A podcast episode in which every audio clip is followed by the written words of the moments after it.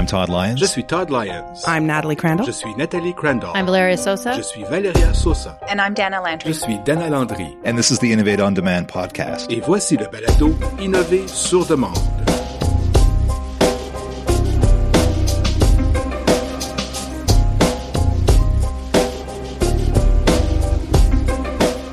It can be daunting, even depressing, to be a Il peut être décourageant, voire déprimant, d'être une personne avec une idée au sein d'une immense organisation. Après tout, qu'est-ce qu'une personne peut faire pour effectuer un changement de l'intérieur? Dans cet épisode d'Innover sur demande, Dana Landry nous demande d'examiner le pouvoir de chacun.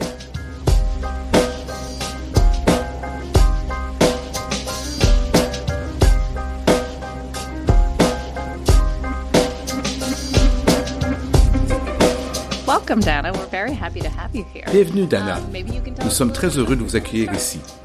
Peut-être vous pouvez me parler un peu de vous pour commencer? Thank you. I'm very pleased to be here. Merci, j'ai grand plaisir à être ici. Je suis donc une analyste principale des politiques. Je travaille pour Relations Couronne autochtone et Affaires du Nord Canada. Je travaille pour ce ministère depuis près de 13 ans, soit depuis le début de ma carrière au gouvernement fédéral. Et je suis ici pour parler de l'innovation individuelle. Individual innovation. That sounds really interesting. What L'innovation individuelle, ça semble vraiment intéressant. Qu'entendez-vous exactement par innovation individuelle? Well, I think it's pretty interesting. So, uh, Eh bien, je pense que c'est assez intéressant. J'espère donc que d'autres suivront cet exemple. Donc, quand je parle de l'innovation individuelle, je parle de ne pas compter sur le changement systémique pour trouver une meilleure façon de s'attaquer aux micro-irritants auxquels nous sommes tous confrontés dans notre travail, d'être conscient de ce qu'est votre environnement et de ce que sont vos mesures pour combler les écarts, mais aussi d'accroître votre productivité et votre capacité à réseauter avec d'autres employés pour accroître la sensibilisation et les compétences dans les tâches quotidiennes, mais aussi dans le système. Uh? Pouvez-vous me of donner un exemple de micro-irritant? Je pense que le meilleur exemple de micro-irritant est sans doute celui des voies systémiques dans lesquelles nous sommes tous engagés. Nous allons donc parler du processus d'information. Ouais, tout le monde, agrippez-vous bien.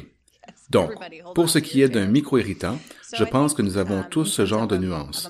Nous parlons de l'évolution de la main-d'œuvre. Le travail devient de plus en plus populaire.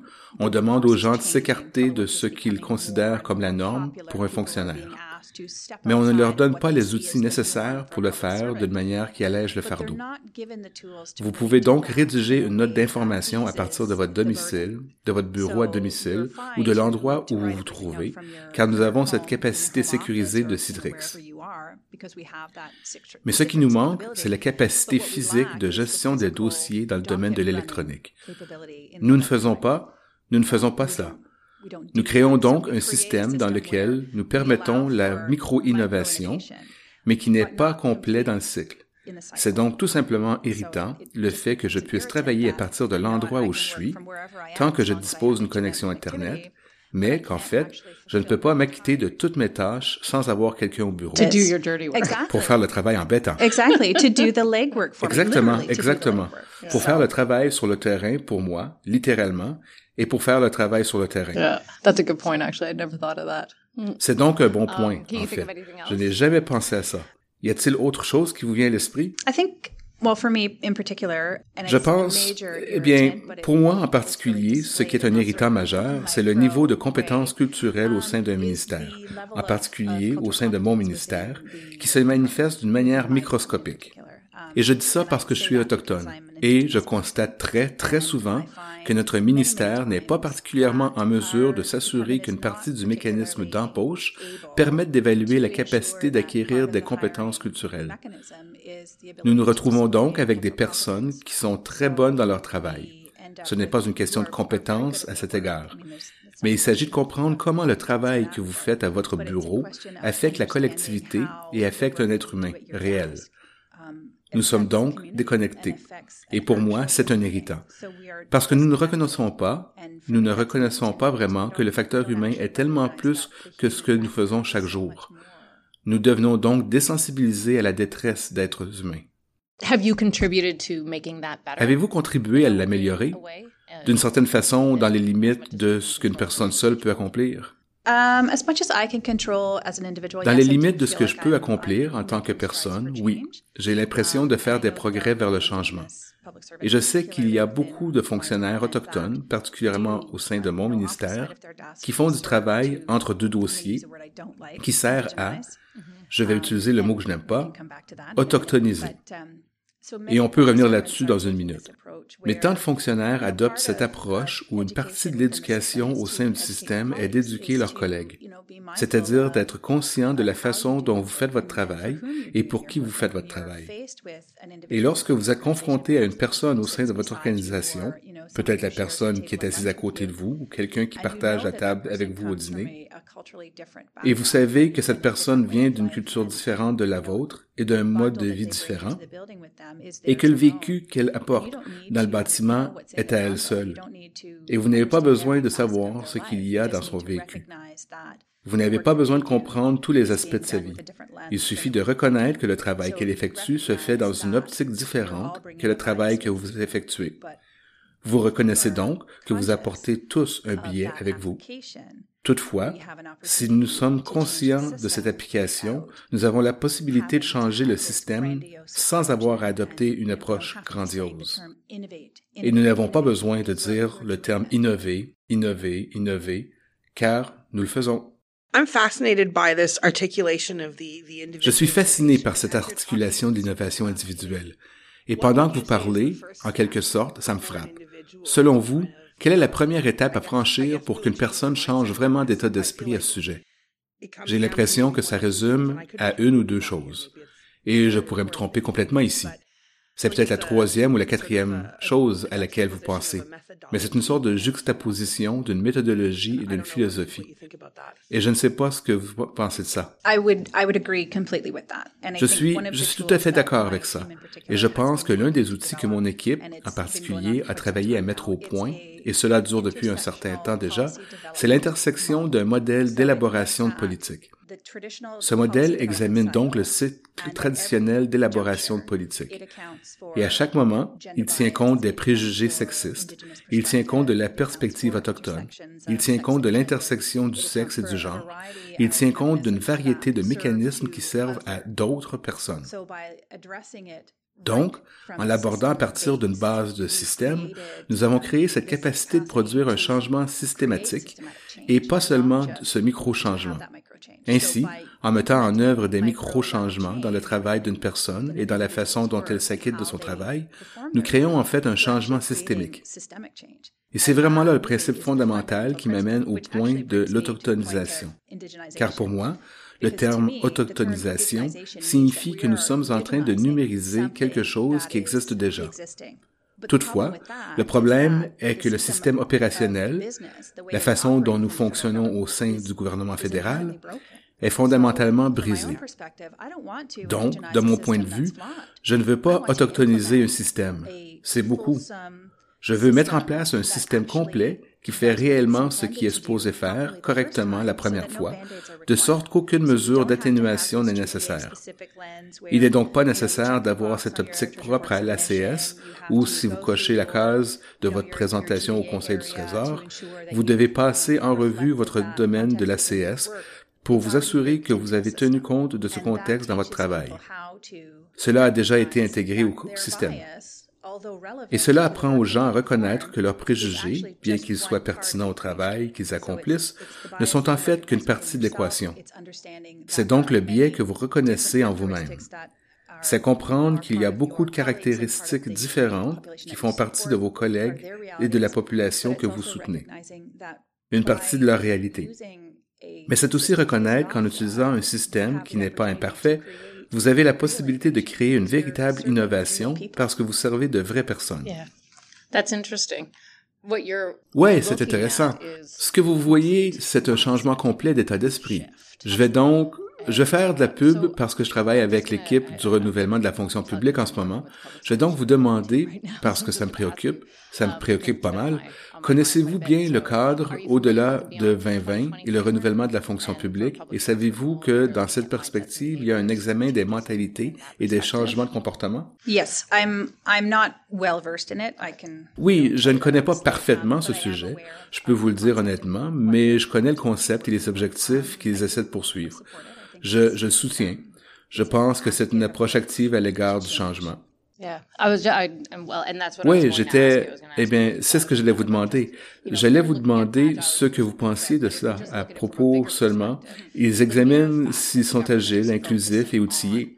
Mais si nous examinons la question d'un point de vue plus large, le simple fait que le gouvernement se concentre sur les mentalités et que le comportement est, à mon avis, assez considérable. Oh, it's it's massive because it's recognizing that. Oh, c'est c'est important parce que c'est reconnaître que le travail d'un fonctionnaire n'est pas un exercice sur papier.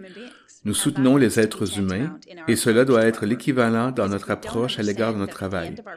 Parce que si nous ne comprenons pas cela, qu'au bout de notre stylo, c'est la vie d'un Canadien, d'un être humain, d'une collectivité, d'une municipalité, d'une province ou autre, peu importe l'ampleur que cela prend. Le fait est que si nous ne pouvons pas voir ce facteur humain dans le travail que nous effectuons tous les jours, alors nous ne regardons pas assez attentivement. Nous n'affectons pas vraiment le changement. Nous faisons partie de la machine à ce moment-là. Donc, quand les personnes, quand elles terminent leur carrière, elles arrivent à la fin et elles se disent, oh, je vais juste me la couler douce. Maintenant, j'en suis à ma 28e année. C'est correct comme ça. Les personnes ont besoin de s'acclimater à nouveau à la réalité de leur vie dans les années à venir. Mais elles font toujours partie de la machine.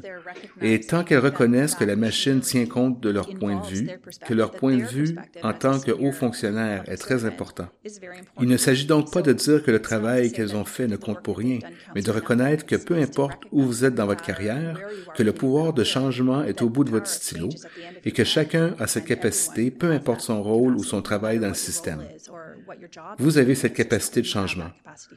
Et je pense que c'est une partie de ce qui manque souvent dans notre stratégie d'innovation.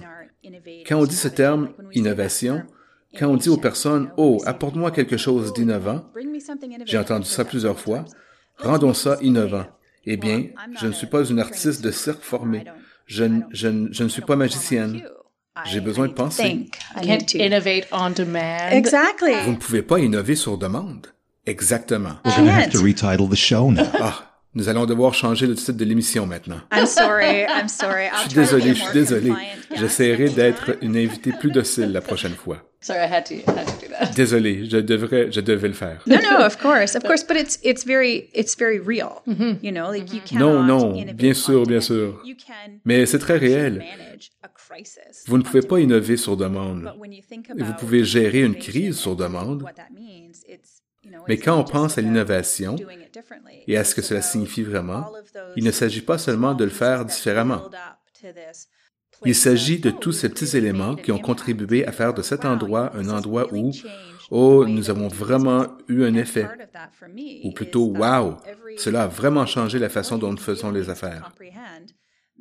Pour moi, cela tient en partie au fait que chaque employé doit vraiment comprendre la force de son matter what they stylo et la façon dont son travail, peu importe ce qu'il fait au sein de l'institution, est extrêmement valable pour ce concept d'innovation holistique. Let me ask you, do you in Permettez-moi de vous demander, euh, avez-vous, depuis que vous êtes dans la fonction publique, depuis que vous êtes à RCAAN ou était-ce AINC ou AADNC? I get confused too. Ah, moi aussi, ça me déroute. Is there an example that sort of sticks out of Y a-t-il un exemple qui ressort de quelqu'un ou quelque chose qui est arrivé, qui a vraiment inspiré le changement, et c'est simplement une si petite chose?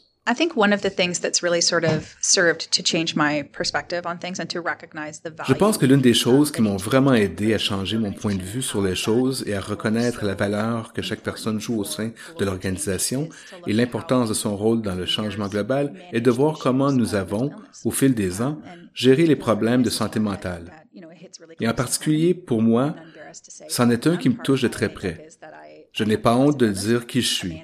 Une partie de ma constitution est que j'ai une maladie dépressive. Je la gère, certaines fois mieux que d'autres. Mais en 13 ans, au sein du même ministère, j'ai vu la gestion de la maladie mentale prendre un véritable tournant. Et je pense que l'une des choses les plus émouvantes que j'ai vues au cours de ma carrière a été la publication du cadre du mieux-être l'an dernier. La santé mentale au travail, je ne me souviens plus du titre et je m'en excuse. Mais notre sous-ministre délégué a présenté le lancement et elle a parlé très personnellement d'une personne proche d'elle et d'une autre qui avait souffert de dépression. Et c'était tellement réconfortant de voir ce contenu très humanisé. Alors que la plupart du temps, dans les parties précédentes de ma carrière, il s'agissait essentiellement d'une question de ne dites rien à ce sujet. C'est une chose d'être déprimé, c'est une autre de savoir que son collègue est contrarié, c'est une autre de ne pas être soi-même aujourd'hui. Mais n'en parlez pas, parce que ça rend les personnes mal à l'aise. Et les personnes ne savent pas quoi vous dire. Il est donc préférable d'ignorer largement cette facette de l'être humain. C'est pourquoi j'estime que ça a été pour moi un moment très important pour reconnaître que, peu importe qui vous êtes au sein de l'organisation, à la fin de la journée et au début de la journée, vous êtes un être humain. Et si cette perspective n'est pas ancrée à la fois dans le travail de l'institution et dans celui de l'employé, vous avez échoué. Yeah, I couldn't agree more. I'd, I'd like to go back to something really interesting that you said. Oh boy. Oui, je ne pourrais pas être plus d'accord. J'aimerais revenir à quelque chose de très intéressant que vous avez dit à propos de l'autotonisation, un système défectueux.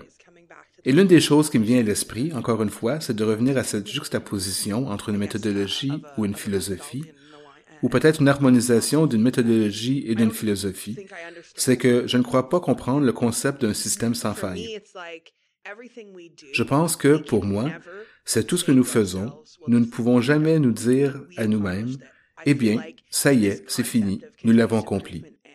J'ai l'impression que ce concept d'amélioration continue et le fait d'examiner constamment tous nos systèmes, nos processus, tout ce que nous faisons dans cette optique du c'est ce qu'il y a de mieux est particulièrement important. Je pense au gouvernement parce que notre capacité de faire les choses du premier coup est parfois compromise. Oui, non, je crois que vous avez tout à fait raison. Je suis tout à fait d'accord. Il n'y aura jamais de système parfait. Et c'est la beauté de la chose. C'est que chaque personne apporte son point de vue. C'est très difficile de copier cela. Donc, lorsque nous changeons le système, et c'est ce qu'il y a de bien avec le changement systémique, car le changement systémique n'a pas besoin d'être fini et ne devrait jamais l'être fini. Vous avez la capacité de continuer à mettre en œuvre des stratégies d'atténuation.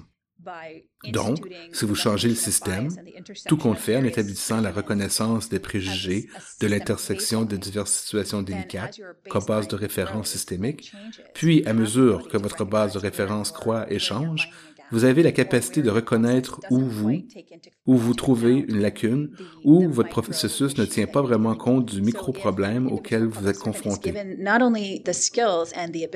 Ainsi, si un fonctionnaire reçoit non seulement les compétences et les aptitudes, mais aussi l'état d'esprit absolu qu'il tient entre ses mains, la clé de la mise en œuvre du changement de manière systémique, en agissant selon ses propres principes.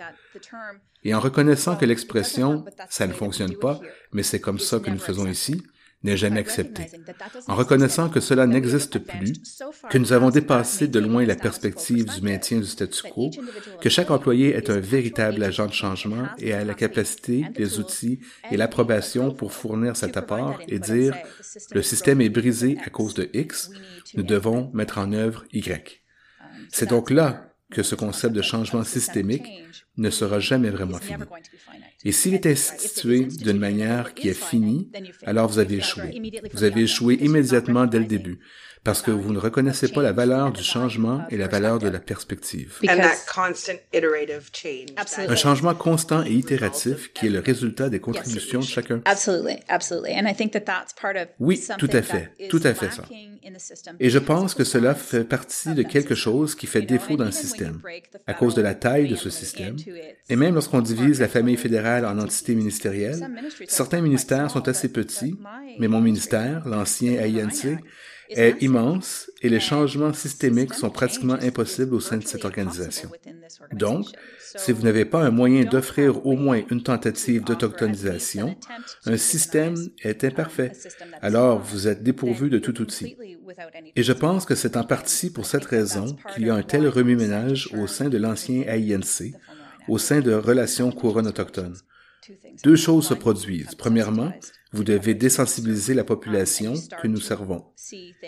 Et vous commencez à voir des choses qui sont totalement inacceptables comme étant normales. Car vous commencez à adopter la perspective, je ne peux pas changer les choses parce que je n'ai pas le pouvoir personnel de les changer. Et la deuxième chose qui arrive, c'est que vous commencez à considérer votre rôle au sein de l'institution comme étant simplement votre rôle au sein de l'institution. C'est comme si vous étiez un rouage de la machine. Vous n'êtes donc plus obligé de penser de façon indépendante. Vous n'êtes plus obligé de dire que c'est mal. Vous n'êtes plus obligé de dire pourquoi on fait ça comme ça. Vous devenez juste pris dans la mécanique de votre position, de votre poste. Et lorsqu'ils ont commencé à centraliser toutes les qualifications, je suis dans la catégorie EC, donc, selon ma propre expérience, je sais ce que la catégorie EC prend en charge. Et c'était une façon de s'assurer que vous aviez la possibilité d'être muté latéralement dans l'ensemble du secteur fédéral en fonction simplement de votre catégorie et de votre niveau. Mais la centralisation ne tenait pas compte de la population que vous servez. Elle ne tenait pas compte de l'environnement dans lequel vous travaillez.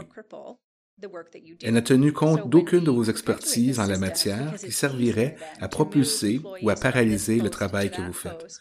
Donc, lorsque nous perpétuons ce système, parce qu'il est plus facile de déplacer des employés d'un poste à l'autre, nous avons perdu cette perspective fondamentale d'intersectionnalité et de partialité individuelle. Ouais, eh bien, tout ça fait partie intégrante de certains des grands enjeux auxquels nous sommes confrontés dans l'ensemble du gouvernement, à mon avis. Tout dans la façon dont nous gérons nos ressources humaines est autour de la description du travail.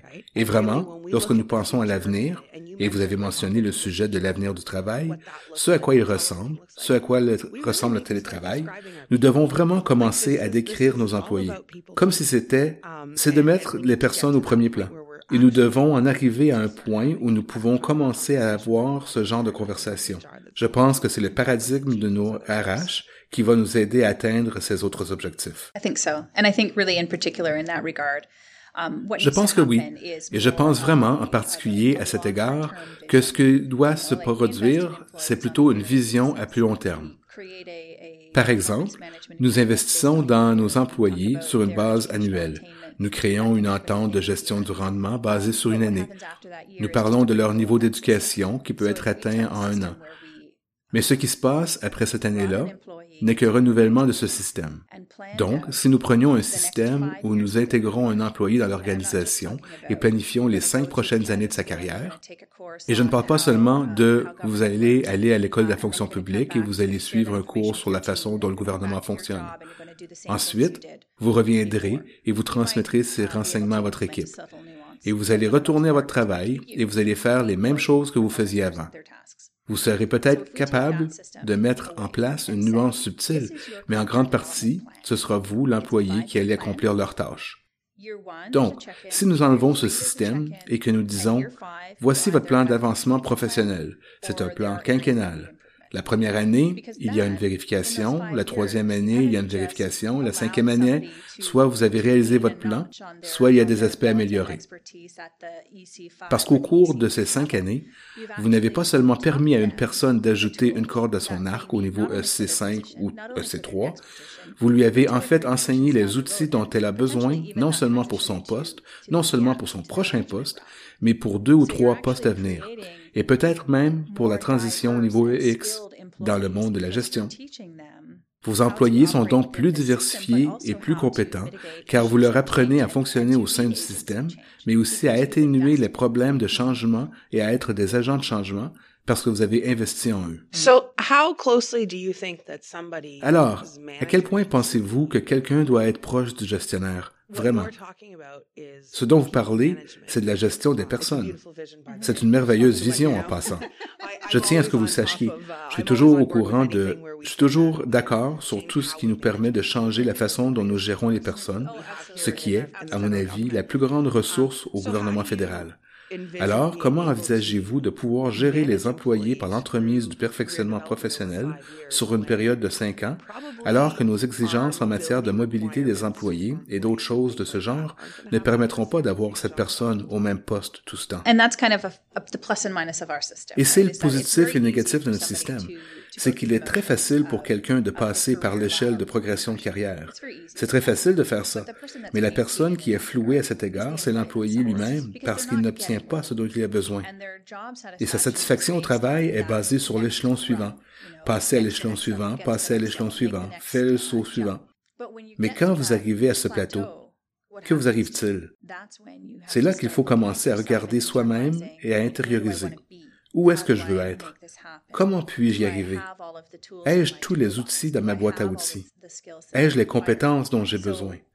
Donc, quand je pense à ce plan et à ce cycle de vision, je pense qu'il est très difficile d'en attribuer la responsabilité à une seule personne.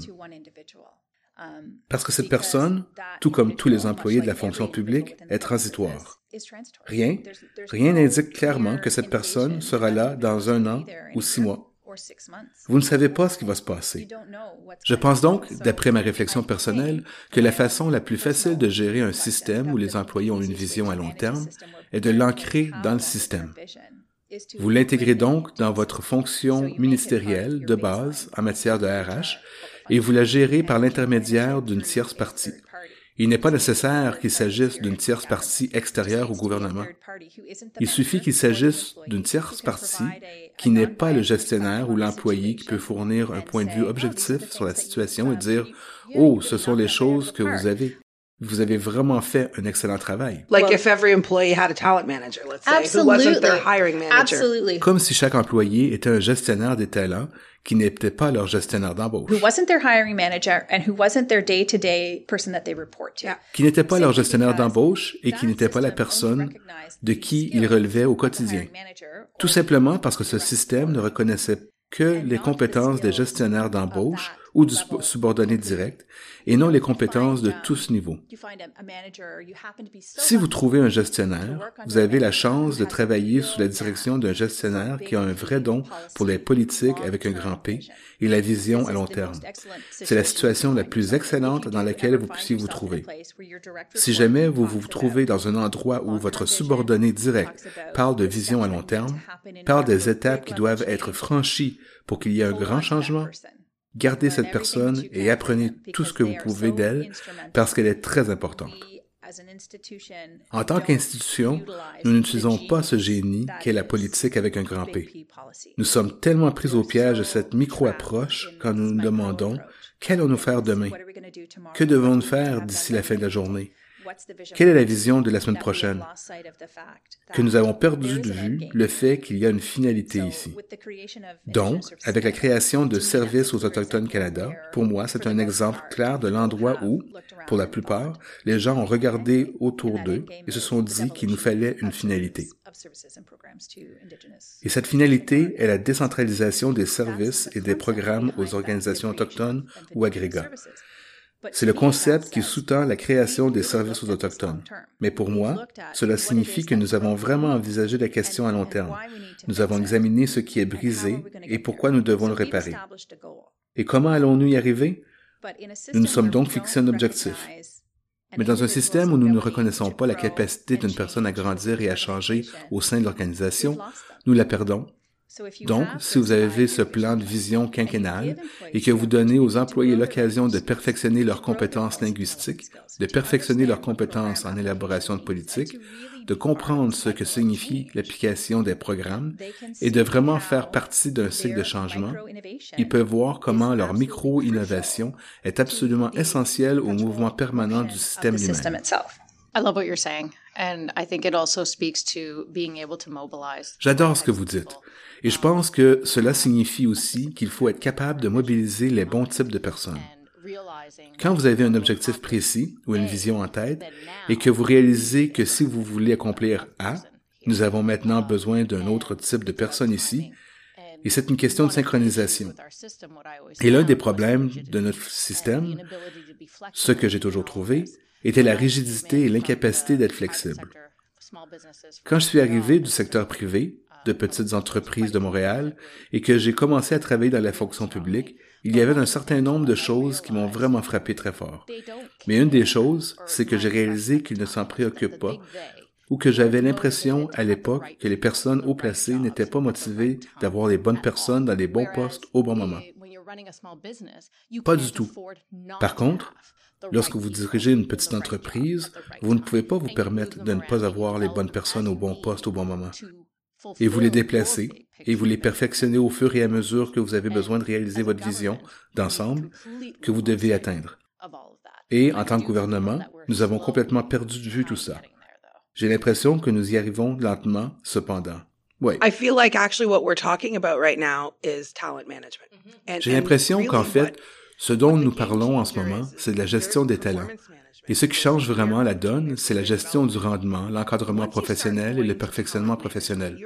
Une fois que l'on commence à s'intéresser à la gestion des talents, on commence vraiment à penser à, ça nous ramène à comment décrivons-nous les personnes. Parce que la gestion des talents comprend fondamentalement le concept de il y a aussi un besoin que l'entreprise doit avoir établi. Il y a aussi le concept de jumelage. Il y a le concept de données. Donc, si nous revenons à Oh, vous considérez le fait de commencer maintenant à schématiser les aptitudes et les compétences d'un employé, n'est-ce pas? Et nous pouvons commencer à penser à, hmm, au lieu d'écrire les tâches à accomplir, pour quelles aptitudes et compétences dois-je embaucher? Nous commençons maintenant à parler de gestion des talents, ce qui nous permet de dire que j'ai en fait un système, un processus une mentalité complètement différents en ce qui concerne ce que signifie d'avoir la personne idéale. Et comment puis-je trouver les bonnes personnes au bon endroit, au bon moment? Vous avez dit des choses très intéressantes, Valéria. Vous avez parlé de l'objectif ou de la vision en tête. Vous avez parlé de la synchronisation et de la souplesse. Tous ces éléments sont les résultats auxquels nous pouvons nous attendre lorsque nous commençons à gérer les talents. Pour en revenir à ce que vous disiez, Dana, si un employé a un gestionnaire de talent qui n'est pas son gestionnaire d'embauche, nous commençons tout à coup à avoir ce concept de perfectionnement de notre effectif d'une façon complètement différente, qui n'enlève rien à la gestion des personnes et du leadership que nous faisons pour les personnes qui travaillent réellement. Cela se produit aussi chez leurs gestionnaires d'embauche et chez les dirigeants des lieux de travail.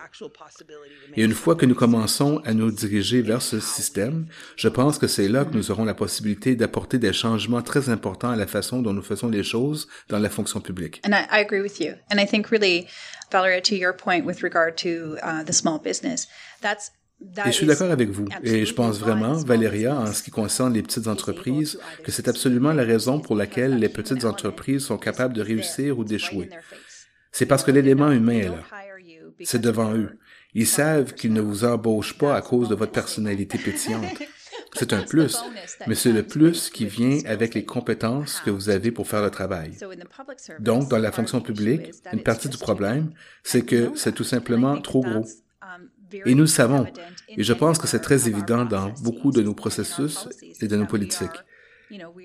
C'est que nous concevons un système qui doit s'adresser à l'ensemble des masses importantes, mais qui est suffisamment éloigné des caractéristiques individuelles pour ne pas faire en quelque sorte de népotisme dans le style de gestion, de perfectionnement professionnel et de placement mais qui reconnaît toujours qu'il est avantageux d'avoir quelqu'un qui est particulièrement sociable et amical et qui s'adapte à la perfection aux nouvelles situations, dans un poste qui exige des compétences, ses compétences générales, derrière les compétences spécialisées dont il a besoin pour vraiment effectuer le travail de ce poste. Il ne s'agit donc pas seulement de reconnaître, oh, j'ai une case qui doit être remplie.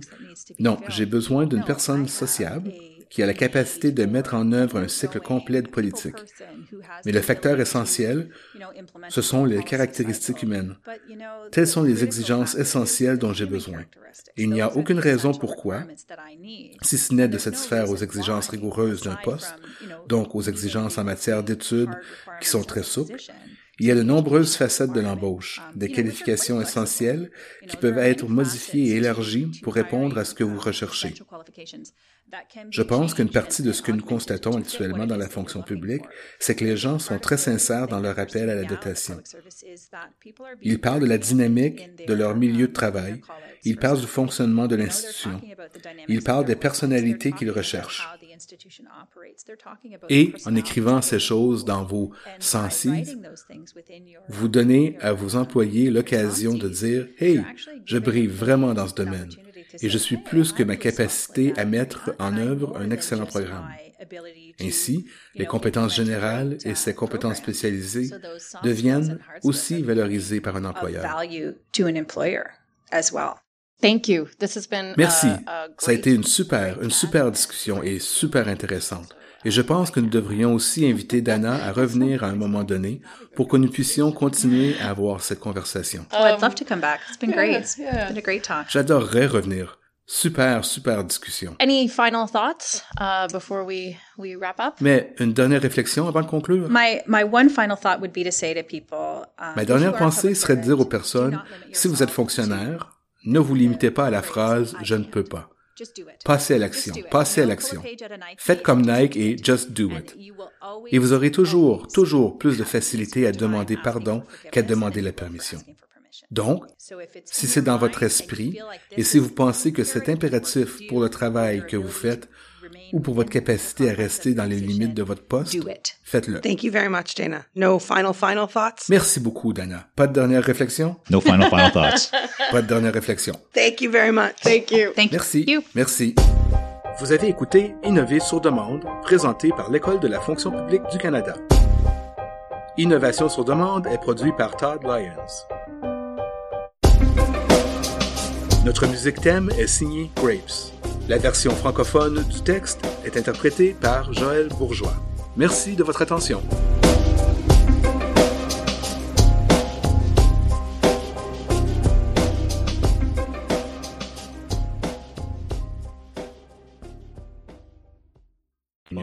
Les conversations près de la fontaine, les conversations interrompues.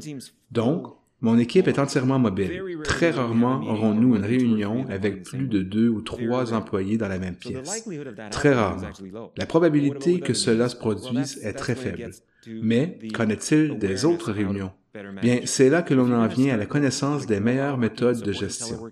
Si vous commencez à devenir de plus en plus mobile au travail, à faire du télétravail et tout le reste, dès qu'un employé le fait, vous devriez soutenir tous les autres qui voudront le faire. Voici pourquoi. C'est la même chose que si vous aviez un employé dans un autre immeuble, un seul. Parce que vous êtes le type de gestionnaire qui, vous savez, qui au début de la journée fait sa tournée pour dire bonjour ou qui tient une réunion, mais quelqu'un se trouve à une autre réunion, qu'est-ce qui arrive? Il manque la réunion. Et qu'en est-il si vous êtes un gestionnaire qui aime jaser avec ses employés? C'est là que ça devient une formation sur la connaissance. Je sais que l'École de la fonction publique du Canada instaure lentement des formations à l'intention des gestionnaires sur la gestion des travailleurs mobiles et la gestion du télétravail, une super initiative. Mais les problèmes peuvent être surmontés.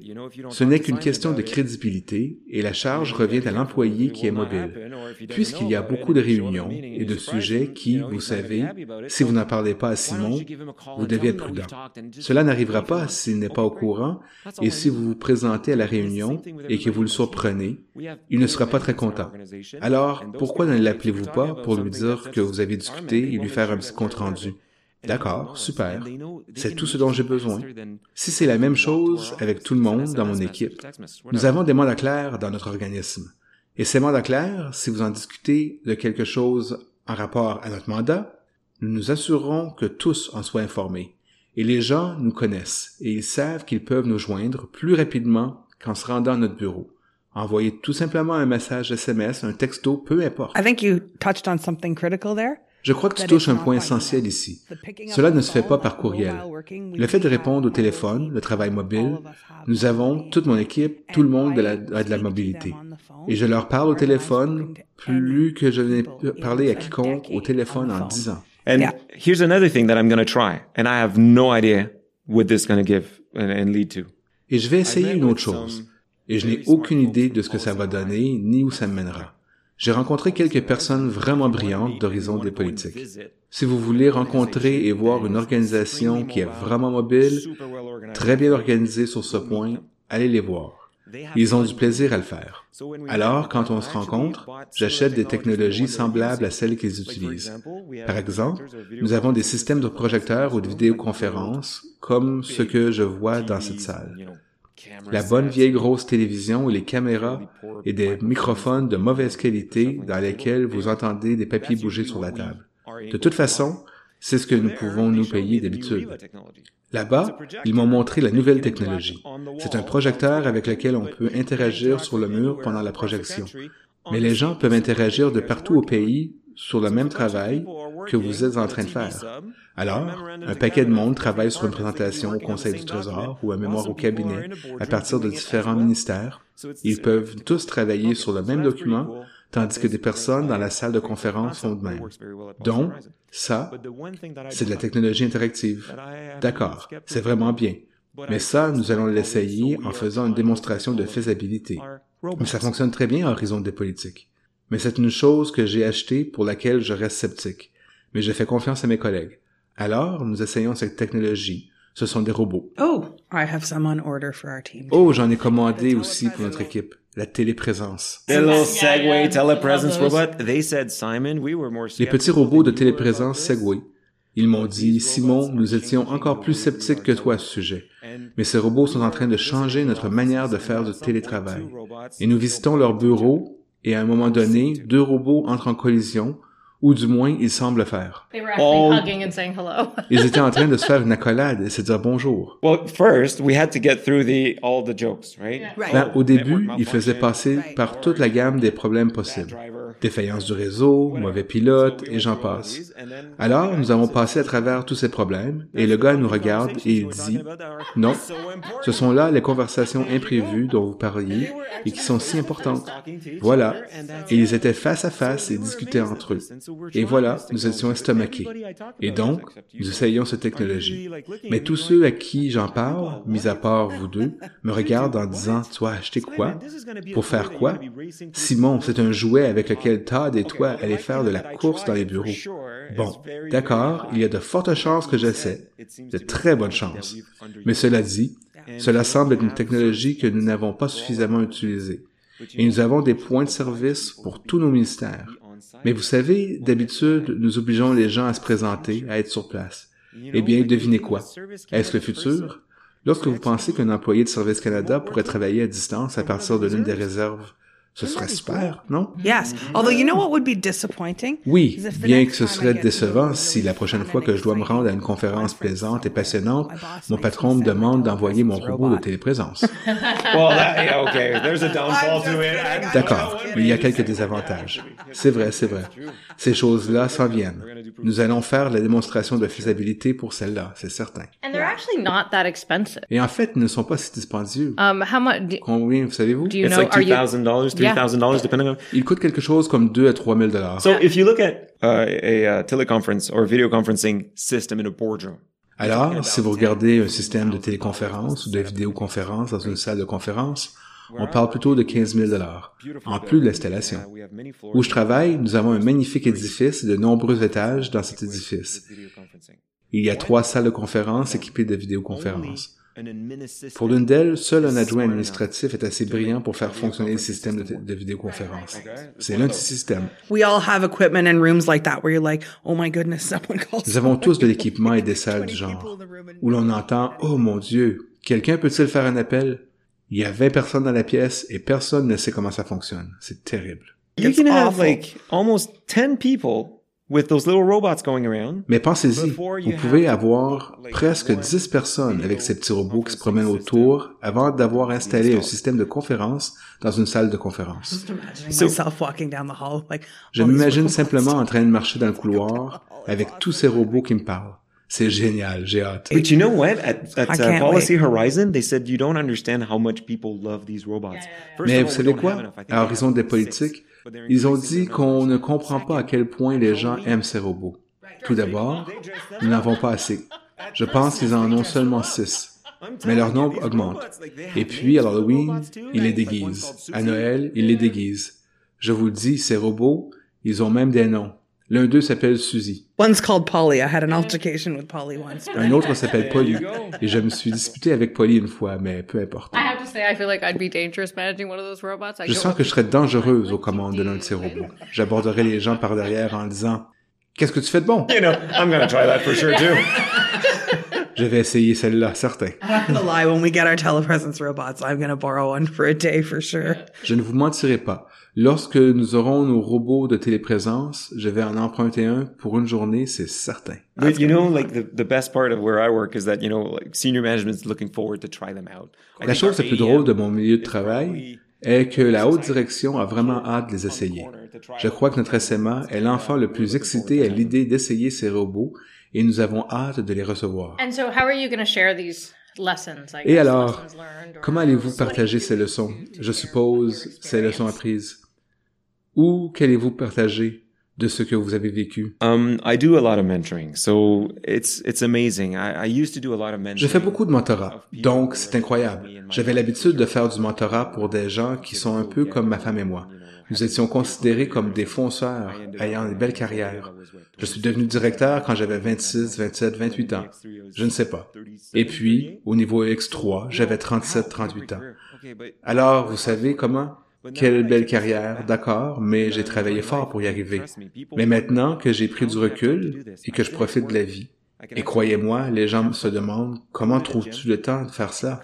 Je finis de travailler et je peux prendre mon souper, aller au gymnase, revenir et aller à la pêche, tout ça le même soir. Essayez ça à la maison. Et mon garçon pourrait avoir une pratique de soccer ou quelque chose d'autre, et ma fille pratique d'autres sports aussi. Alors, quand vous essayez de tout mettre ça en place, quand j'ai pris du recul, c'était, c'était un peu un choc parce que ma femme est DG. Qu'est-ce qu'ils font, ces jeunes-là? Ils sont fous. Mais quand j'ai commencé à tenir ces forums, et vous savez, quand je me suis impliqué différemment dans diverses communautés maintenant, et que je suis sorti de celles que je connaissais pour essayer autre chose, j'ai commencé à recevoir ces demandes de mentorat de personnes qui ne savaient pas quoi faire s'ils ne voulaient pas monter. Parce que, d'accord, ne me laissez pas vous dire tout ce que je pense des plans de gestion des talents et de la gestion du rendement.